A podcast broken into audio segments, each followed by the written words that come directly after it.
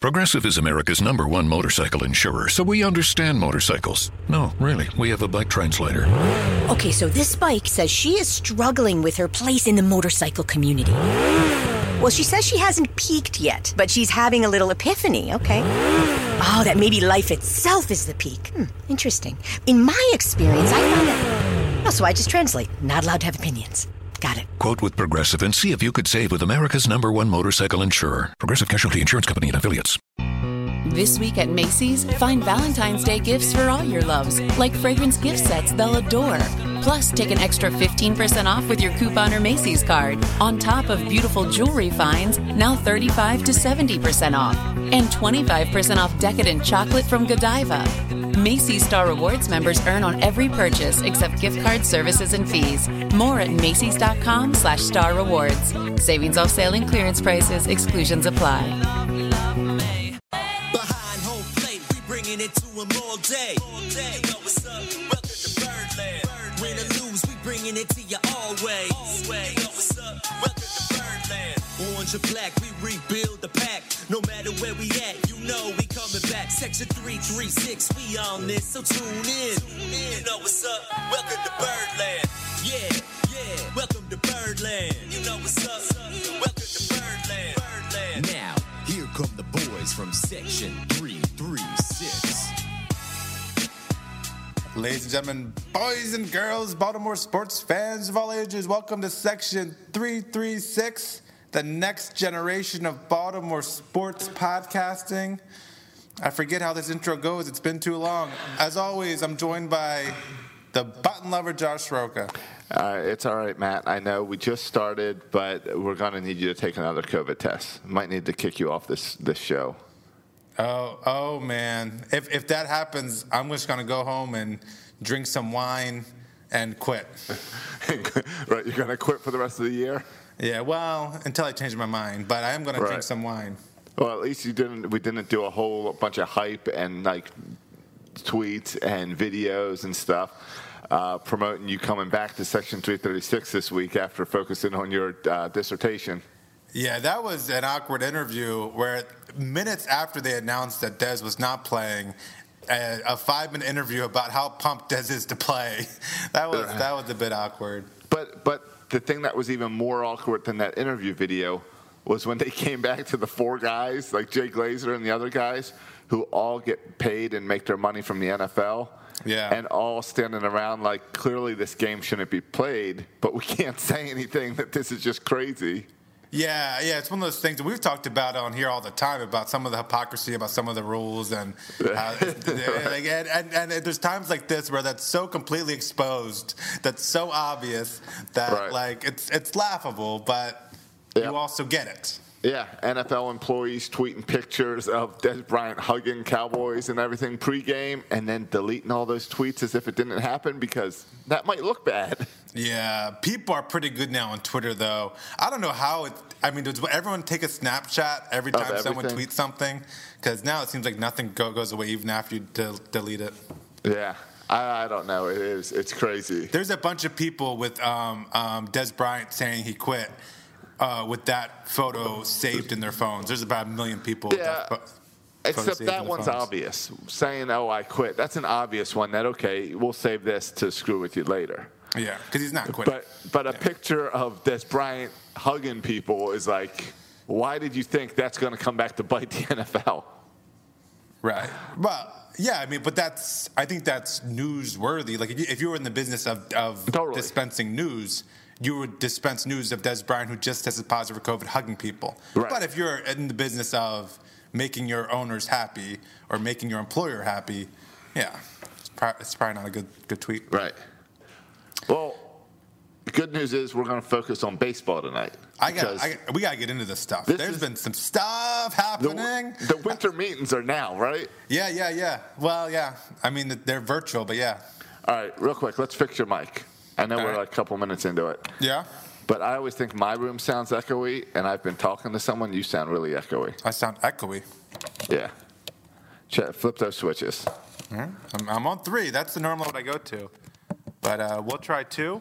Is that any better? Yeah, that's a lot better. All right, we'll stick with two tonight. There we go. Yeah, well, one day we'll figure out what the numbers mean. Yeah. and go with the real one. One day maybe I'll get a real mic. I know. We'll see. We can get you a real mic. Maybe I'll ship you up my, my spare mic, and we'll get you set down the road. What we need is we need some more. You know how we'll get you a mic is through the 336ers. Go to 336er.com and become a 336er by sponsoring us for $3.36 a month. Yeah, and you I, know, I, I you could do your dollar a month and sponsor like a kid with food, or you could sponsor your favorite Baltimore Orioles podcast. Yeah, whatever. You know, wherever you want to either uh, to to save to save uh, dying puppies or to buy me a mic, whatever, Right, whatever's important to you. whatever, wherever your values are. Exactly. Um, But but yeah, Josh, it's been it's been a while. I've been finishing up my my dissertation. It's the- it's, it's sent, um, so it's the load off my shoulders, and so Yeah. I'm free to do this podcast. You're- free to, to tell you about why we should have never fired Dan Duquette and trashed Mike Elias. I'm free to do all these things, and I'm, I'm pumped to be back. Your book report took Section 336 down for the longest we've ever been down. We've never missed two weeks in a row. We rarely miss one week. It's true. Well, and we're recording this podcast at 11 o'clock, 11 o'clock p.m., which is probably the latest we've ever recorded a podcast. But it's fine for me. Outside of like spring uh, training or something. Yes. Yeah, yeah. But it's fine for me because normally my bedtime's at 9 o'clock. But my book report has kept my hours till about 2 a.m. every every night. And so now this feels like early. Like I'm ready to go. We can do a three-hour podcast right now. Let's go. And, and you're still teaching virtually, which means no pants. You get, barely got to get out of bed Well, to do I it. still go into school every day, but yeah. yeah, but you still don't have pants. Yeah, I'm, I'm, I'm literally now like the only person upstairs in my building who comes to work. Why do you still go to school? Because I can't teach with these two little kids running around. Oh, okay, gotcha. And so you the have the choice. yeah, I have the choice. And on the down low, I was, I mean, spending a lot of my time working my dissertation at school where it was quiet. Mm-hmm. Do you ever just cough a bunch when someone walks by so people then just leave you alone? No, I think that would send me home and that would defeat the purpose. okay, all right, You can't, gotcha. you can't cough in our society today. Oh my gosh. Yeah. I cough. I, when I cough myself, I, I look at myself weird, like like get away from me to, to, to myself. Do you, you know right? Do you ever like wake up not feeling great and it's just a normal like cold because it's winter and you're like, oh, I've got the COVID. Yeah, I was talking to a person at work today. I should. I hope they don't listen to the show. But their whole theory was no one has symptoms until they test positive. Like they think the whole this whole thing is like a mental thing, where once you test positive, they're coming down with coughs and sore I throats. think- but if they never test positive, they would never have any symptoms. Yeah, I think there is something to that. I don't think that's quite how it works, but I think the amount of stress that we've been under over this definitely adds to sickness Yeah, and feeling out of it. yeah. I But- agree. Yeah. No, but hey, we haven't been on since um, what, like Thanksgiving. No, now there's vaccines now. Yeah, there's. I, my wife and I got through a big fight, and I, I couldn't talk about it all on the podcast. So I had to survive it all on my own. Over the vaccine? No, Or no, you mean just a general fight? just over pumpkin pie? You know, Oh. Josh. Every year, Mom buys pumpkin pie. You're the only person who ever eats it, and you weren't around for Thanksgiving to eat it. Pumpkin pie. All right. Yeah. Uh, my, yeah, my Thanksgiving food was not like Thanksgiving food either. Uh, Did you have pumpkin pie? no. Because because see because Mandy doesn't eat pumpkin pie, so she didn't buy pumpkin pie. And when well, I no went, one eats pumpkin pie at and I went, house, but she bought I- I pumpkin went, pie. I went to Publix to buy pumpkin pie, and they didn't have any. All they had was one cherry pie in the store, and How I bought a cherry pie pie at a grocery store right before Thanksgiving. because I went Wednesday night, the day before, like late at night. but Oh, here was the big problem. Bought up all the pumpkin pie. yeah. I like pumpkin pie. I can't eat pumpkin pie without Cool Whip. Mm. There was no Cool Whip in the store. I looked for that as well. No Cool Whip? What kind of There was no Cool Whip. you guys running down there in The, Florida? the best ones, but no Cool Whip and no uh, toilet paper. I don't know if the two have anything to do with each other, Mm. but they were out of both of them down here. no, but but anyway, so no one touches the pumpkin pie, right? And so I go over my So you took it home? the next day, and my mom's like, um, you know, no one touched the pumpkin pie. How about you take it home? I'm like, Mom, I can't take the pumpkin pie home. Emily won't like it. Emily, Emily doesn't approve. She doesn't eat pumpkin pie. I don't really like pumpkin pie. No one likes pumpkin pie. Pumpkin pie is great.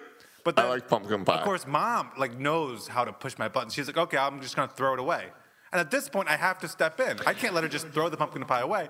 So I, I No. take the pumpkin pie home so it can sit in my fridge. You made a mistake. You needed to steal a, a trick from dad, who was once given pumpkin pie from his mom, and then he put it on the roof of the car and drove away with the roof, with it on the roof, and a then had better to go right. Then had to go back and find the ran over Tupperware with tire marks in it. So I remember that from being a kid. So that's what you should have done: is left it on the roof. There's no way it would have made it over the Bay Bridge, and you would have been uh, in the clear. Well, it, it makes sense it's happened because no food travels more than pumpkin pie after Thanksgiving because nobody wants it. It gets passed along from home to home. No, that's you're you're acting like pumpkin pie is like a fruit cake or Yeah, something. it is. It's, it's, no. essentially- it's the it's the fruit cake of the Thanksgiving holiday. No, uh, the cranberry sauce would be the fruit cake Oh, of the no way, of the Thanksgiving holiday, no way. or You're, maybe the yams. You're insane. But anyway, I, t- I took it home. Emily got mad because she has pumpkin pie in her fridge. The kids don't even eat the pumpkin pie. I have Faye eats everything, won't touch the pumpkin pie. So I had to eat a whole pumpkin pie by myself. I didn't even like it out of principle that I was justified for bringing it home. And then I got a tummy ache. So so so your fight was over pumpkin pie. Yeah, bringing the pumpkin pie home. Yeah. And we have this same fight every single year. Every Then- single year then for the why past don't- 10 years. Then why don't you stop bringing the pumpkin pie home? Because Gigi will throw it away. I can't just let her throw it away pumpkin pie. But you don't like it. But it's a waste. It's a prince. It's a principle thing. I don't. I don't want food Gift wasted. it. Gift it to a neighbor. Gift pumpkin pie to a neighbor.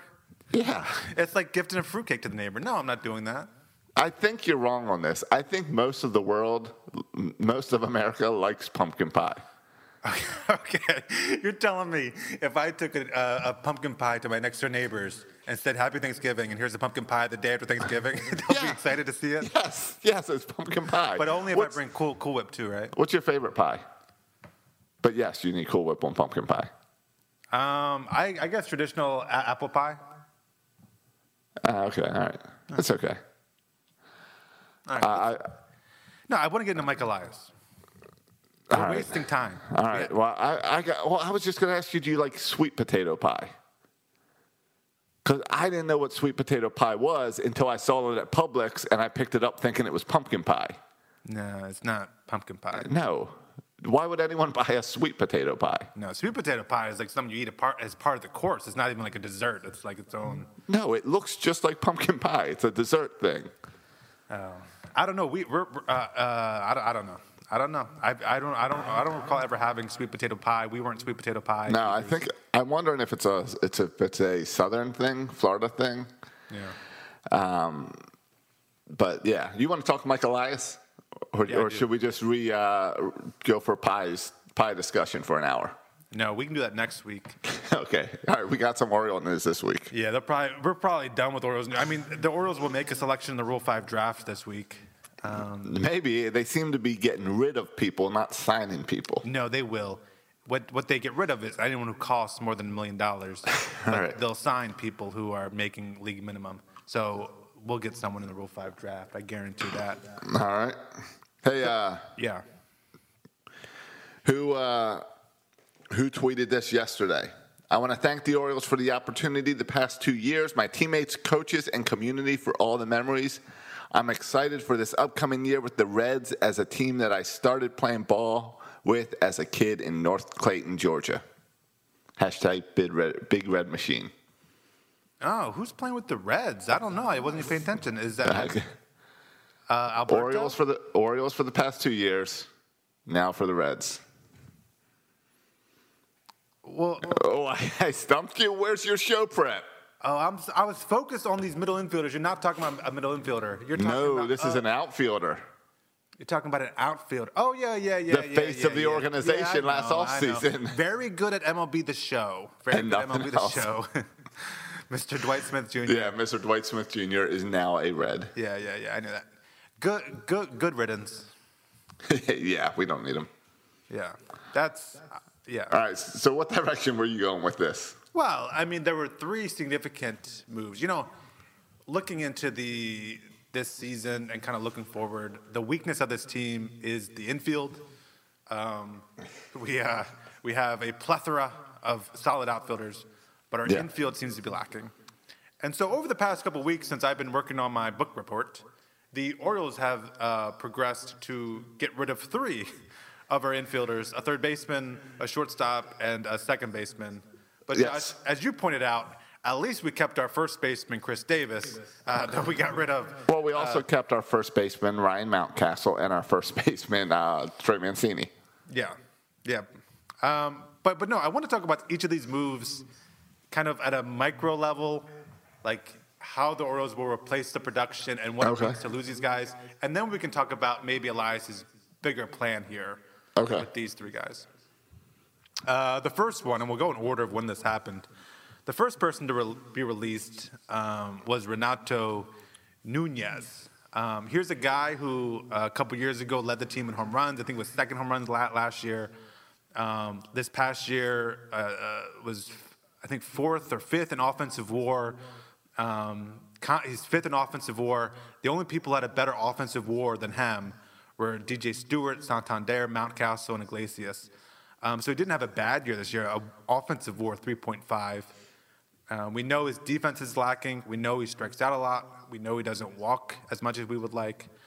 Um, but a power hitting offensive contributor in Renato Nunez. Yep. And we let him walk in his first year of arbitration.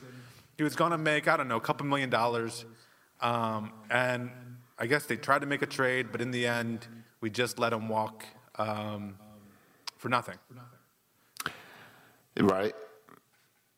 I, I don't mind this move. I think it's really important as you build a team to focus on defense, especially when you're going to have young pitchers. And when I think about those Oriole teams that started to win in 2012, 2014, 2016, uh, defense and the bullpen were the key to those teams. And I think in order to bring up these young pitchers and give confidence, you need defense behind them.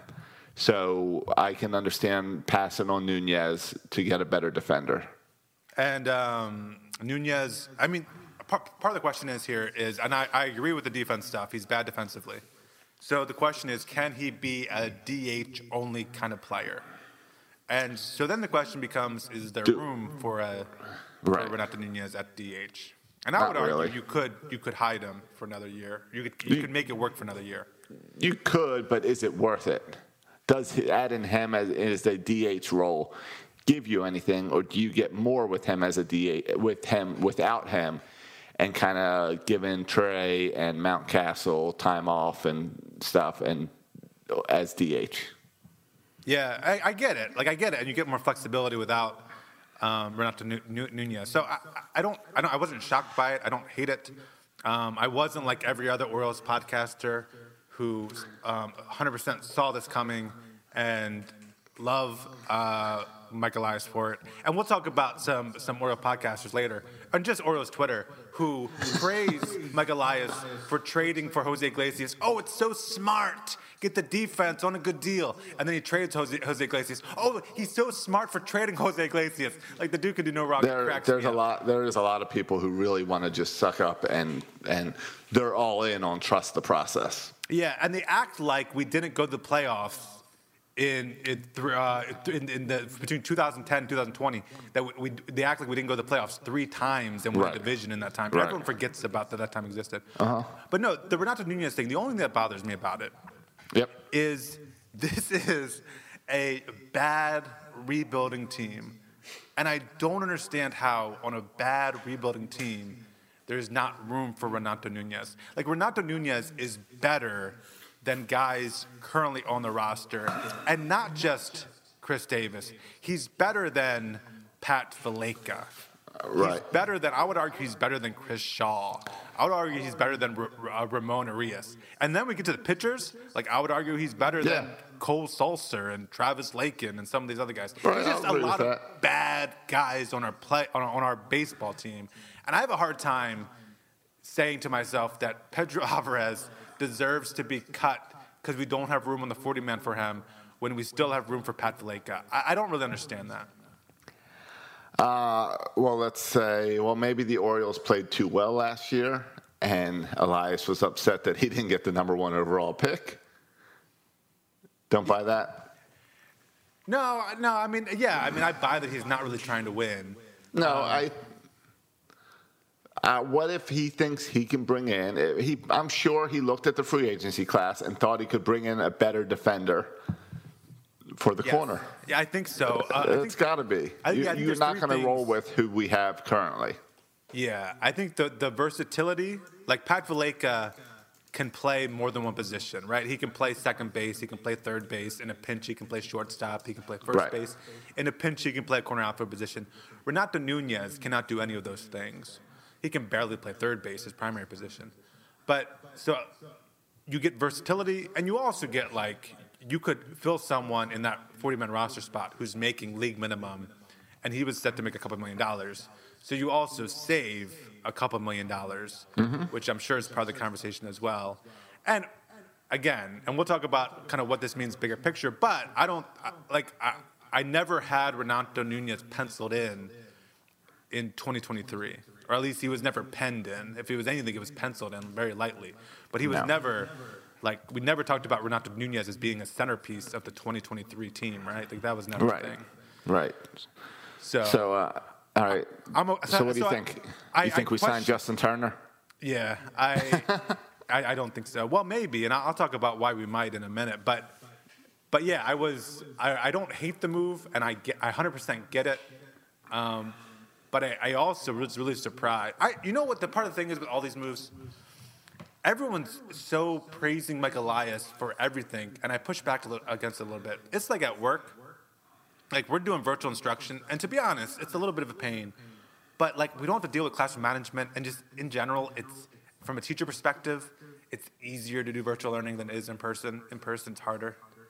But like teachers just complain about everything, right? Teachers complain about virtual. Teachers complain about in person. If we, if, we, if it was a perfect world, they'd find something to complain about. And so I just feel like often when I'm teaching, like I just complain to fit in. Like I just start, yeah, yeah, yeah, it's the worst. Oh, I hate it. Oh yeah, we get no respect. Like I just kind of do it to fit in, even though I don't think about it at all. I don't agree with that at all. Um, and I feel like that's supposed to be how Oriole fandom does too. Like we're supposed to grumble and complain about all these moves, and it's just a little bit upsetting that everyone is like slurping everything Mike Elias does. Um, It's a little bit uh, confusing for me because I thought it's, as sports fans we're supposed to be kind of negative and pessimistic Well, and skeptical. And it's also prematurely. You're, you're, you're praising things before you even see the other shoe drop. And you can't really judge any of these moves without seeing how it goes because you still have to put someone at third base.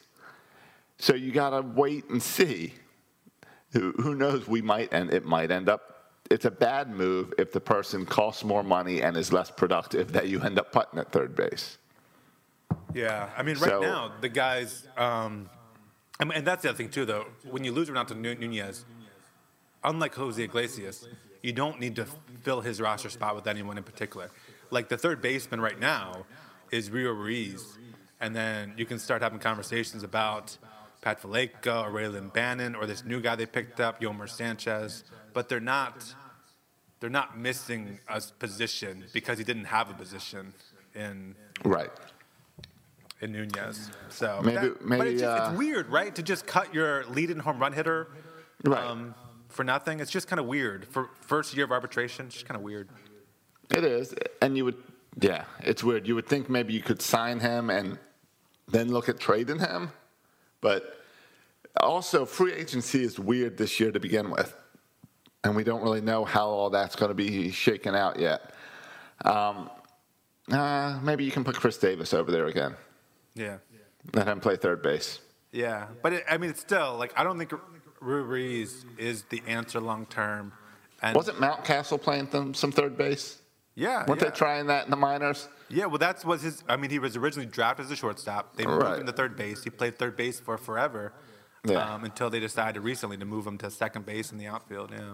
Maybe what we all don't know is that he's working on third base through the offseason. Well, it would help our team tremendously if he turned into a, a halfway decent third baseman. or, or any fielder at any, fielder, position. So he doesn't have to clog up the left field. Though, again, I thought he was pretty impressive last year at left field. Um, all right, so All right, so Nunez gone. Yeah, the other one, just real quick, Hanser Alberto. People were more upset by Hanser Alberto.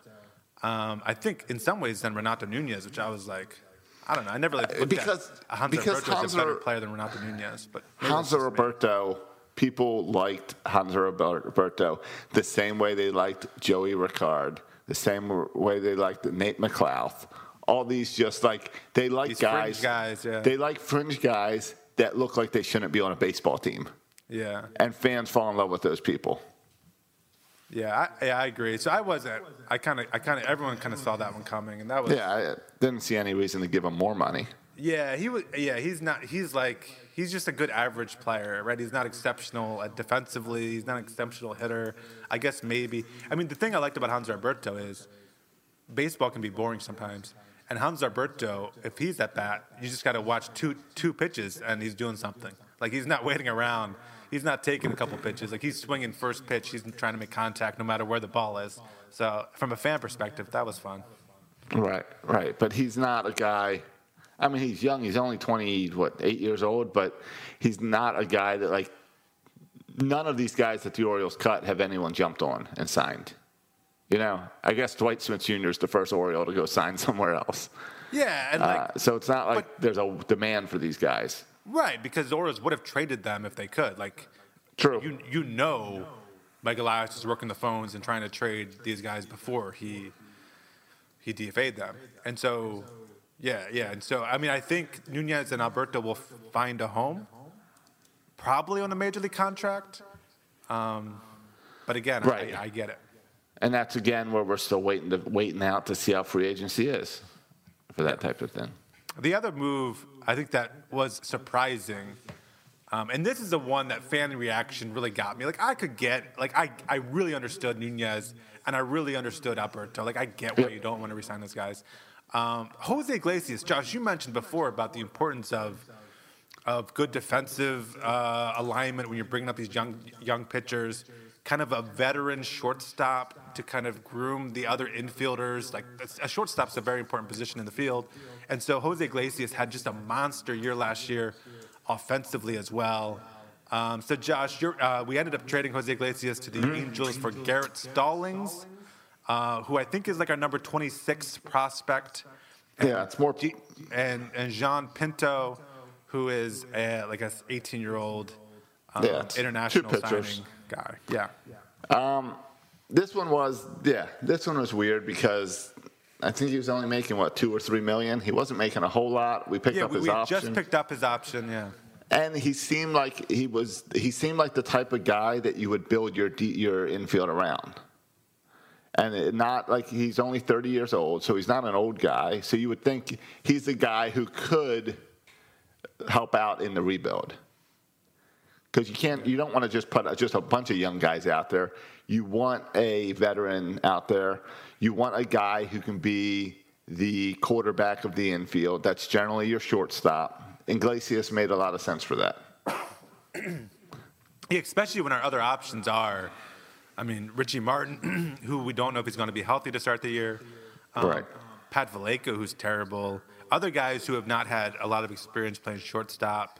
So there's not like another shortstop on the 40 man who is clearly a shortstop, right? There's a bunch of u- utility guys that could play shortstop in, a pinch, um, but besides Martin, who we don't know if it's healthy, there's, there's not a, a shortstop on there. So that's a, a hole in our roster. When's Bannon ready? Not this year? Well, and he's not a shortstop. He's more of a third base, second base, Okay. u- utility guy. And, and I don't, I don't know if anyone really sees him as being an everyday player as, as, as much as a All right. kind of platoon. What about, isn't Gunnar a shortstop? Yes. All right. He's nowhere near ready, right? Yeah, I mean, Gunnar is one of our top prospects. He's up to now number six, just behind Ryan Mountcastle, um, and shortstop. But like he's 19, All right. So is he as we good don't as even Manny know if he's gonna- Machado? and we don't even know if he's going to stay at shortstop. So Right. um, yeah, so th- there's no one as far as infield. Um, That's ready. Yeah, Vavra is a guy we, we got in the trade recently, um, who's a shortstop. And again, I, I, I, like you just you don't know about these guys. And so I mean, what's going to happen is the Orioles are going to sign. a veteran. Yeah, the Orioles are going to sign are going to sign a shortstop. Um, the, but the, the return is weird too. Like here's the write-up. Can I just read you? T- tell me how you feel about this. So Garrett Stallings was the big piece. Like the other guy was, and I get. Mike Elias is doing all these throw-in international signings to build up his international, you know, Which he needs because we got nothing there. because he has no bodies. Yeah, he's trying, he's trying to get Yeah. bodies. So the big guy we got in the trade was Garrett Stallings, who was their 21st prospect, our 26th prospect. Here's his write-up. in, Isn't that um, weird? It's been a while since we've uh, traded and brought someone in who has gone down in a like a worst prospect list Yeah, from 21 to 26. That's that's kind of a cool state of our farm system right now.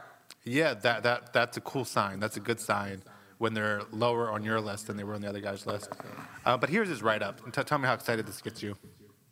As a high schooler in Virginia, this is from MLB.com. As a high schooler in Virginia, Stallings showed polish on the mound, but not enough stuff to really register on the draft radar. So he went to the University of Tennessee. He was pretty much the same pitcher with the Volunteers, but this time with three years of solid track record in the Southeastern Conference on his resume. That led to the Angels taking him in the fifth round of the 2019 draft, though after not pitching that summer after a heavy college workload and the 2020 shutdown, he never threw an official pitch for the Angels before he was traded to the Orioles um, in the Jose Iglesias deal. None of Stallings' offerings jump off the page, but he is legitimate four pitch mix. His fastball will top at 93 and more often comes at 88 to 91. So an 88 to 91 mile per hour fastball.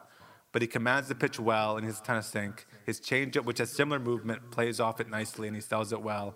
His curve got better during his junior year. Um, so, I mean, it's a guy with. All right. It, it- he reminds me of Wells, right? Of Alexander Wells. Yes. Who has good command, not great stuff, and everyone kind of wonders at some point. If he gets the right coach, he can right. If we get the right coach, if we get him in the right minor system, well, this guy can really blow up. In a positive, not a bad, not a negative. But I, I see more negative. I mean, I, I don't know how, and, may, and maybe you can, but how many guys are successful when their when their average fastball is 89 miles per hour? You don't see that a ton. Um, but clearly, Mike Elias likes them, right? And so this is what we're talking. And you mentioned before about like we don't know. Like we're crowning Mike Elias before he's done anything. All he's done is tanked. And so we're giving a lot of credit for tanking well. Props to you, Mike Elias. You know how to tank. I I could tank well. It doesn't take much to tank. Yeah. Now, if Garrett Stallings turns into be even just a, a number five rotation piece, he's a starter, right? So even if he turns into number five rotation piece, and you get him as a number five starter for a, a bunch of years for Jose Iglesias, for one year for Jose Iglesias, that was a great trade. So, but we won't know for three or four years if the Garrett Stallings trade was a good trade. So a lot of the deals Elias is making, you just you won't know, and you better hope it wor- you better hope this works because he's putting all his kind of eggs in this rebuild basket, and it, it can't go on forever. Um, like 2023 is when it has to happen. Um, so, but that's fine for, for Jose Iglesias. Like from that standpoint, Jose Iglesias wasn't going to be here in 2023. So if your argument is, well, he wasn't going to be a part of our championship team anyway, so let's get a couple of talented pieces for him. Fine. Um, but A, the pieces aren't that ta- ta- ta- ta- talented. And B, Josh, this team, again, with the loss of Nunez, with the loss of Alberto, with the loss of Iglesias, like we've gotten worse, right? We haven't replaced those guys with anybody. So we've gotten worse, I think, overall. Right. Now, Elias did say in today's virtual winter meetings that he is out there and he's trying to bring in a shortstop. And he's, he said he said he's trying to bring in a shortstop and more competition for our rotation. Yeah, I don't. First of all, the rotation stuff, I don't really get that at all. What kind of competition? Like, we have a lot of pitchers. Yeah, I know. I'm, I feel the same thing. I'm like, I'm okay with our rotation right now. Yeah, I mean, The about it. shortstop, I don't understand. We have we have Cobb, we have Means, we have Akin, we have Kremer, right? Those are all guys who pitched well last year. Then we have this crop of young pitchers cut, cut, cut, cut, who are coming up. That's four, right? But then we also have guys we just added the 40 man Bruce Zimmermann, Alexander Wells, Zac Lowther. I mean, now I'm Yeah. up to what, seven or eight. So, and then you add in guys who are like fringe starters, like Jorge Lopez. Like, I just, and now we're trying to add more starters. And if you look at um, um, our our minor league pitching staff, our AAA staff, and Double A staff are going to be are going to be Right. legit. So and I don't think right, a- and you don't you don't want to mess that up. You want to you don't want to put anyone in there that gets in the way of their progression. Yeah, and it, look, it sounds like he's looking for kind of a one-year Wade LeBlanc, Tommy Yes. Milone type guy. Right, something to Yeah, I don't really understand that. what compete with Alex Cobb. Yeah, to, to take a roster spot away from from Wells or Lowther, I guess that's your motivation. I don't know. You, the only motivation is you hope to do another Milone situation, a Tommy Milone situation, where you have him for half a year and then you trade him for something. Right. Here, here's here's the quote about the shortstop from Mike Elias, and to me, and Okay. I read I read all the Mike Elias quotes. Hashtag show prep. I read all the Mike Elias quotes. Here is the one quote that stood out to me about the shortstop. He said, This is part of why we did the trade. Above all, we're looking to raise the level of talent in the organization. Iggy is and was great, but that opportunity came along, and we're in the middle of the, of the offseason in the winter when you can sign players and trade for players. It's not like an in season trade. So we're going to be looking to backfill there to stabilize our team, to give us another opportunity to hopefully make a savvy addition that will ultimately net us some long term benefit. And in Yeah. the meantime, the young shortstops we have climbing through the minor leagues, the minor leagues will get another year, year closer, if not here. So what Mm. Mike Elias said there is he's going to try to sign a, a veteran shortstop to then trade to get Right. more younger talent, just holding Yes. on until the younger players like Gunnar Henderson are ready. But I don't think he before. Here's my only problem with trading him is I don't. Did he look first at the shortstops that are available? Because when I look at the free agent shortstops for this season, it's Marcus Semien, who's 30 years old, Semien, out of our price range. Didi Gregorius, 31 years old, out of our price range, I would think. Uh, Andrelton Simmons, 31 years old. Freddy Galvis, 31 year old. Jensen Guzman, who's 22 years old. I don't even know how much playing time he got with the Royals, if any. Like that's that's who MLB lists as the as the available free agent shortstops. None of those guys stand out unless you're going to spend the money for a guy like Didi Gregorius. I don't see any of those guys meeting the Mike Elias description of a veteran talent that's better. I mean, what do you think? You see anything?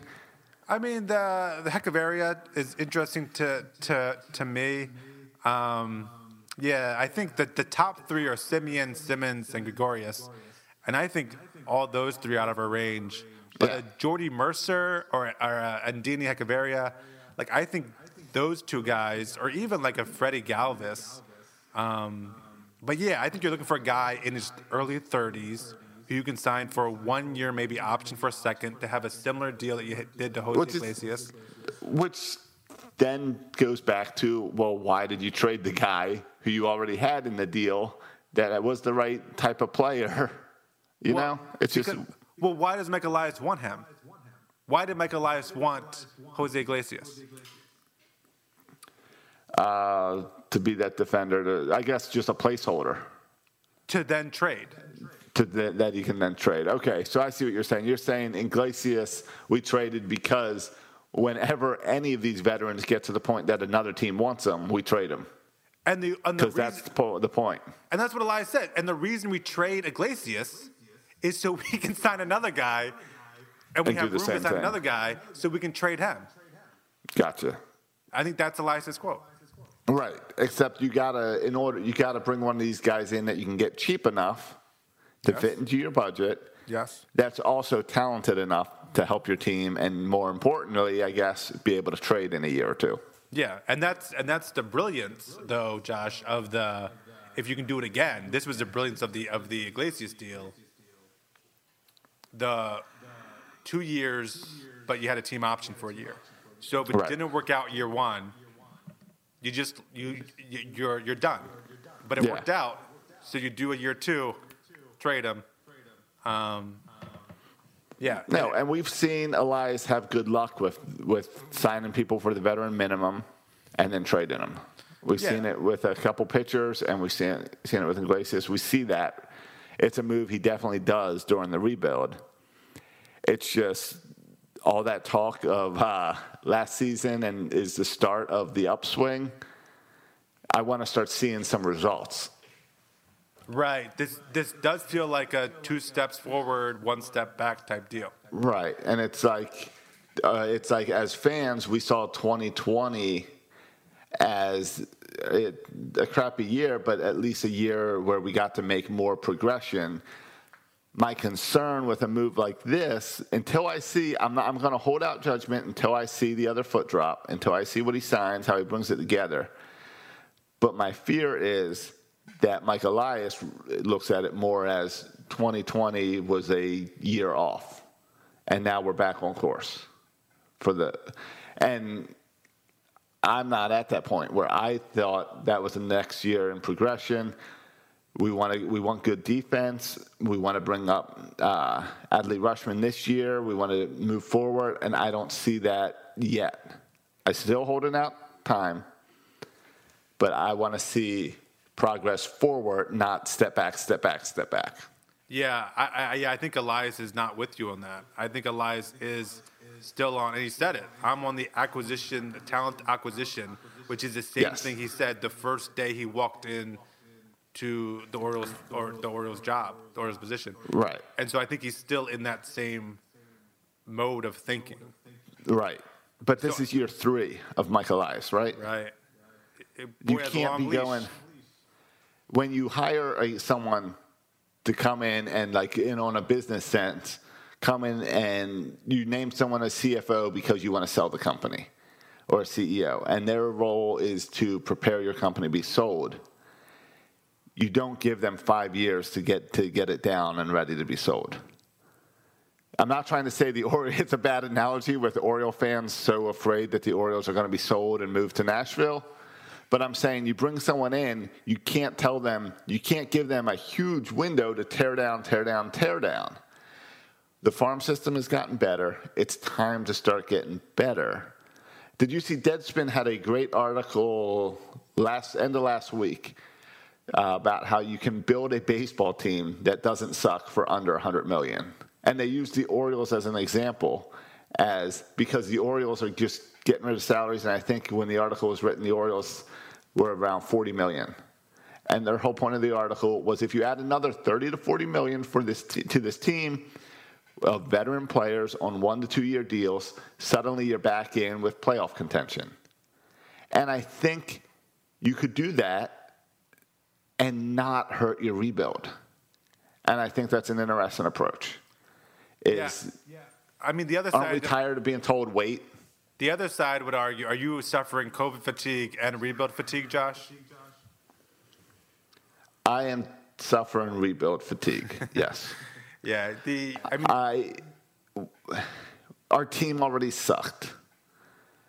Uh, we've seen the farm system get better. I know there's promise in the farm system, but you don't always have to keep taking steps back. It's time to start moving forward. You're not going to hit that 2023 World Series if in 2023 you're still trading and to acquire pieces. I- don't have the patience that Mike Elias has until I get that perfect star to build around. And my fear is that the Angelos family might not have that as well. And that might be why the reason Michael Elias gets away with this is I'm going to go into my third year of tearing the team down, but don't worry, I'll keep the team under 50 million. And as long as the salary is down, he gets away with putting a crappy team on the field. And I think that's gonna. I think it's. I think it's. We've accepted it, and I'm not ready to accept another season, pointless season of waiting until the end to see if we get the number one draft pick. I'm f- tired. yeah. I mean, there's a there's a couple a couple ways to go with that. On on on on the one hand, I think Mike Elias had to build this organization kind of from from scratch, pretty much. Um, there was no international thing happening.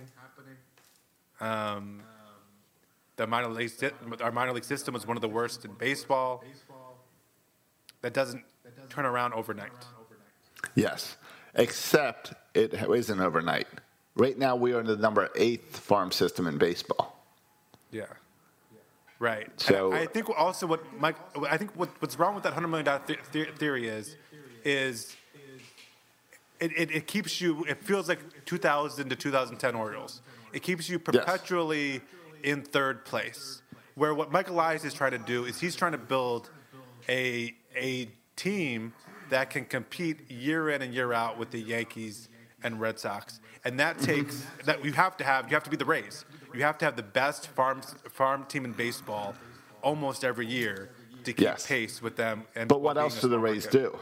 The Rays also invest in veterans Right. in, for where they need them. But yeah, because they're good and they're ready to compete. I, I think Yes. we'll get there. And Josh, I still think we're on the you, me and, and you and Mike Elias. We're all on the same page. It's still 2023. Not, not, none of this impacts 2023 in any way, shape, or form. And I, I think this coming year is going to be exciting and fun. Who cares? I mean, were you were you tuning in to watch Renato Nunez or Hans Alberto? No, no, and that's what I'm saying. I don't. Those moves don't make, bother me. Iglesias worries me a little bit. But but still, they'll, Because- they'll but find a I'm waiting. veteran shortstop to take his place, and you'll, you won't know the difference. Good, that'd be great. Yeah, because you're gonna enjoy watching Austin Hays and Ryan Mountcastle and Trey Mancini. No, but that's my- see- Santander. And Okay. These young pitchers like Dean Kremer and Zac Lowther. And that's that's my concern. And my concern is that Elias focuses so much on tearing down that those young guys don't get to come up and, and get their starts in. If he's holding them all back to wait and wait and wait until he's ready, that's my fear. Is I don't want to be keep all these guys in the minors and suddenly, oh, 2023, we get rid of the entire Orioles and we're just going to bring the Norfolk Tide up and they're going to be the Orioles. I, I want to see what's going to excite me this year is seeing those young guys. yeah, and, I, And me, me if you're tearing down, you might not be bringing those young guys up, and that's my concern. Yeah. is are you focused on growth or more tearing down? Yeah, I, I, I agree. But Josh, and this is where Mike Elias is kind of has his reputation, and where it will come, where all this will, will kind of will find out if Mike Elias is the man for the job, in that his ability to develop players, right? Like this is his thing. Yes. His he, he brought in all the gurus, the pitching development guru, who's now also our pitching coach. Um, and his whole thing is development. We we heard about it over at the at Bowie Bay Sox last year, at all the development that was happening. Apparently, um, uh, Adley Rutschman is now the number one catcher in all of baseball just for spending a few months in Bowie with special training. I saw that. I see many people say that yeah, if you bring him up in the majors, he's the he's the best catcher. Then bring him up to the majors is what I say. Let if that's true, put him behind the plate on opening day. I know I'm trusting the process. I'm trusting Mike Elias, but I also understand that his process has not been proven yet. He, was part of the team in Houston. He wasn't running the show he needs to prove it, and he's really focused on proving it. He has not proven that he can build a team that will then be able to compete with the Yankees and the Red Sox for years. I know that's his goal. I know that's what this process is about. But I am going to get a little nervous while I'm waiting the process out. Yeah, and and I'm curious to see what happens in 2022 um, when he's ready, or even next off season, maybe when he's ready to start signing some free agents and how big the purse strings will be. Because maybe one can hope you're saving money now to spend it later, right? But you do hope, Josh, that hopefully too many fans don't go your route and get so turned off by the rebuild that they're not around when we come back and start winning again. Um, But but but but no, I think this past year was really fun because we saw Ryan Mountcastle and a bunch of other young young players. I think that's going to. We're at that stage now where Right. young players from our minors. And by the way, we haven't seen any of Mike Elias's drafted guys. These are all Duquette guys who we've seen in the I know, majors I know. far. People don't want to admit that, but Yeah, yes, Duquette I agree. trades and Duquette It's- drafts are the guys you're excited about in the majors. Yeah. It's just like during Duquette's success, we credited on this podcast Andy MacPhail a lot. Yeah. And people would get upset about that. Yeah, now people But get was upset if we say anything good about Duquette and how he, uh, yeah, was part of When- his playoff teams. Yeah. When Mike Elias went to the Astros, were the Astros in a worse position or a better position than when he came to the Orioles? Oh, I think probably about the same. I mean, they were the worst team in baseball. They got a bunch of, they got two or three Okay. one, number one picks. It took him six years until the Astros won the World Series. Yeah. Are you ready for a six year rebuild?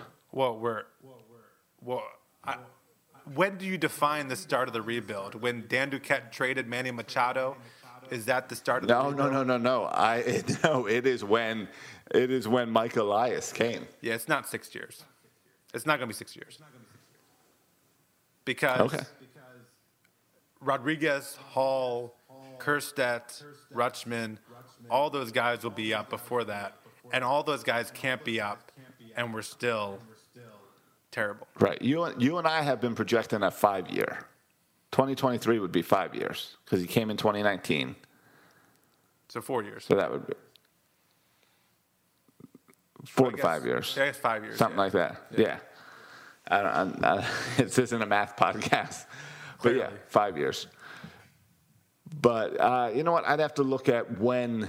I'd have to look up the Astros record. If they won the World Series in 2017, what was the Astros records those years before? Right, and and was it an overnight turnaround? Like, like did, did they go from being, you know, a 90 loss team to I- to then Yeah. you hit the switch, all these young players could come up, and you're. I mean, it's also I like kind how of. I kind of think they did that yeah, because I remember Sports Illustrated like declaring them as the team yeah. when it kind of was out of the blue. But uh, I'm going to try to look that up. I mean, you also had a situation a, a few years ago where like the Royals, where all those guys came up. I mean, we're seeing it almost now. The same thing with the Cubs, where you have all these guys, their contracts are up because they were all brought up from the minors again. The, the, uh, the, they just let Schwar- Schwarber go because they couldn't afford him because all these young players came up at the same time, and that's when they made the World Series runs. And it seems like with the Orioles, though, just based on now, it's, they're going to be spread out. Like Mount Mountcastle's already up. Um, Rutschman will be up in a couple years. Right. Josh, right. you think he's up for no, opening no. day, but I, I want him up for opening day. I think for September, realistically maybe. he's up next. I think I think realistically he's up in the summer. I think June, July. I think want him to opening day. All right, I pulled up the Astros. In 2012, they won 55 games. 2013, 51. 2014, 70, 86, 84. So that's a nice progression. yeah, And then 101 in the World Series. yeah, and then the big. But then since then, 103 and 107. But 2020, they really sucked. They only got 29. yeah, but your hundred million dollar plan, whatever that was, you're talking about from the article, that's like building an 82 win team every year, which is That- one way to go. Yeah. Or would you rather It's kind built of in a suck 80 for a while and then go for a run of 100 win teams? Yeah, the Deadspin article reminded me of the Orioles in like the early 2000s. There's 14 years of losing, where it was like, we're going to sign these veterans and stick them with the cavalry, and we'll be good. Yeah, we'll sign Vlad Guerrero But- or Sammy Sosa. Yeah, Here's what I'm saying. I, I'm so tired of losing. Give me some fun. Give me something to cheer for. Well, I think even this year with the losing, though, and I'm curious to see how good we're going to be, because I think we could be good, but it's going to be fun. You, but but you can't say we're going to be good when we don't have a third baseman, a shortstop, or a second baseman. Um, Those are important positions. yeah, I'm, I'm assuming we signed I a veteran like- shortstop, Okay, and I'm assuming our pitching staff takes the next step and is good. and I and I'm with you. I like our pitching staff. And I think we got a bunch of I people like- who could play second base. I like having Mancini back. Yeah. Maybe Mountcastle can move to second base. They try him everywhere else. I like uh, Cedric Mullins. I like um, Austin Hays. Yeah, DJ Stewart, Santander, out of DJ Stewart, crew. Santander, Yusniel Diaz. Yes, he's yeah, he's he's I like all those guys. Yes. And Adley Rutschman behind the plate. Yes. And yes, In that's a fun awesome. team. That's a team I can get excited for. Yeah. I, my fear is that Mike Elias is not on the same page as me for that team. But but That's no, my fear. that team was mostly here this past year. Right? Like the only guy you're adding Somewhat. is, is Diaz and and uh, Rushman. Everyone else is already here. And Mancini, which means you got to make room and figure out how you use Mountcastle. And yeah, and Rutschman's the best catcher in baseball. That would make a huge difference on this team. Yeah, and it's no problem working out um, Mancini and Mountcastle as long as you just never think about Chris Davis. There's no problem. Yeah, well, no, Chris those guys. Davis is there. Chris Yeah, Davis he- is there. He so goes on the end. He goes on the end. If anyone needs Gatorade, Chris, Right. we need you. He, uh, you know, Michael Elias said he will announce new like base coaches soon. Think Chris Davis? That's Hey, we'll keep we'll give you your same salary, but for now on, you're the third base coach. that's the real judge of how competitive Michael Elias wants to be, based on how many starts Chris Davis has. If he starts over 60 games, the Orioles are in full right. tank mode. And all right, I can't wait. Maybe- I can't wait a couple months to Josh. when I say predict Chris Davis, is doing well again. Yeah, when Chris Davis has a good week Hey. in spring training. Last spring training, Chris Davis looked awesome. Unfortunately, COVID really hurt him, Yeah, and he he says he overworked himself. Is his excuse. yeah. He, he's got Uh, more excuses than I everyone. everyone I have a problem that I keep buying into Chris Davis. Yeah, you do have a problem. Yes. Yes, I do have a problem. All right. Well, that's a lot more baseball than we've talked in months. Yeah, and we didn't even get into. Maybe next week we're going to talk about uh, the Frederick Keys. Uh, probably have some news on Yeah. that by next week, and then Maybe. Uh, we do have some news out of the winter meetings. The DH rule is not going into the NHL into the NL this year. It's not going to the NHL either. Okay. This year. Good to know. So no DH for the National League, Yeah. unfortunately. And next week we'll also have a Rule Five guy to talk about. Um, I'm guessing what either a bullpen piece or another freaking utility infielder because we got about 50 Yeah. on the roster now. I mean that's that's generally what people let go of. So I'm gonna I'd go with a utility infielder. Yeah, another Richie Martin type perhaps. Yep. Hopefully more of a Santander type. Yeah, but we got a bunch of outfielders also. Just to have the show come full circle. Um, Dez Bryant's latest tweet. Great team win. Great team win. He's back Great on. team win. He's back on board. See you guys next week. Yeah. Oh, uh, you, you said when you and I were texting pregame, you made a prediction about this COVID test. You stick by that? No, you think I- it's no, a I- false positive? No, I changed my mind on the false positive. But there's been a lot of this floating around. yeah. It's a uh, who's the guy from the Nats that, that got screwed with the false positive? Yeah, was that Soto who had, yeah, kept, just yeah, kept on doing Soto. Yeah.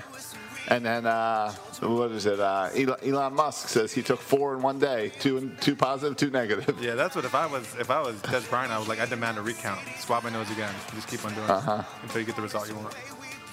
Yeah, that's. I do feel for him that he didn't get to play against the Cowboys, but yeah, he was pumped for it. yeah, and I'm and I'm sure they had a bunch of plays set up to, Oh. to showcase Dez Bryant. Oh, I know. And without Snead or Andrews there, yeah, Yeah, he, he had the opportunity. Yeah, No, I mean, Boykin instead we- in there all the time. Well, that's because Boykin fights for the ball. Brown, you got to throw the ball into the breadbasket, or he doesn't even try for it. Okay, but throw in the breadbasket and he'll run it 100 yards. 'Cause it's two. Yeah. And how about that touchdown Yeah, catch? That was a sweet touchdown catch by Brown as That well. That was great.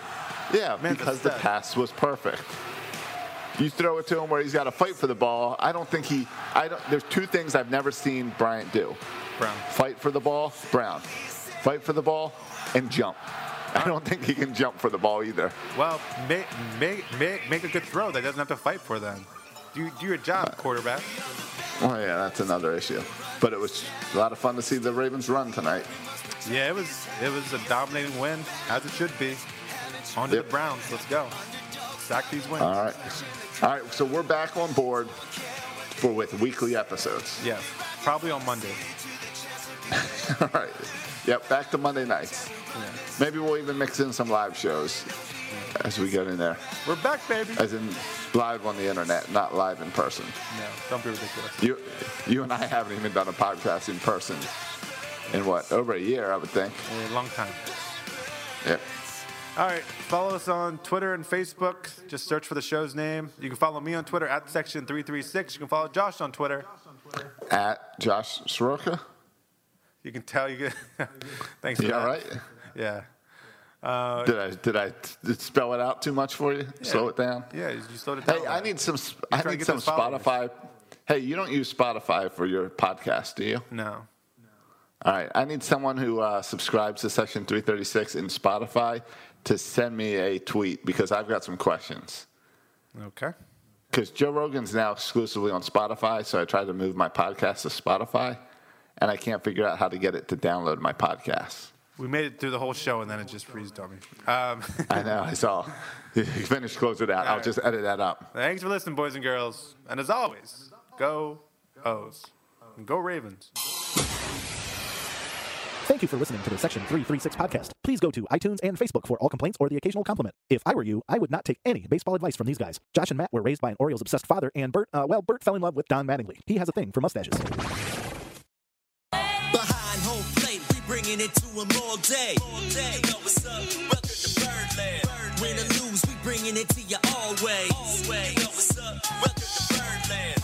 Orange or black, we rebuild the pack. No matter where we at, you know we coming back. Section 336, we on this, so tune in. Tune in. You know what's up? Welcome to Birdland. Yeah, yeah. Welcome to Birdland. You know what's up? Welcome to Birdland. Birdland. Now, here come the boys from Section 336.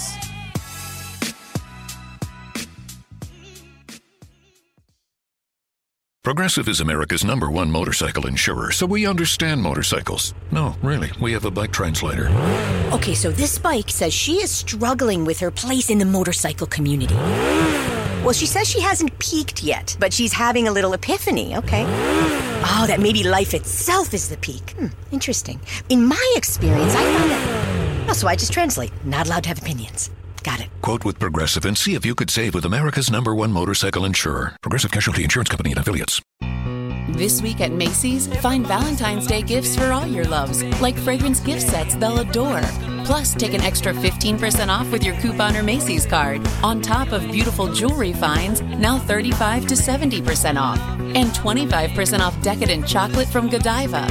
Macy's Star Rewards members earn on every purchase except gift card services and fees. More at Macy's.com slash star rewards. Savings off sale and clearance prices, exclusions apply.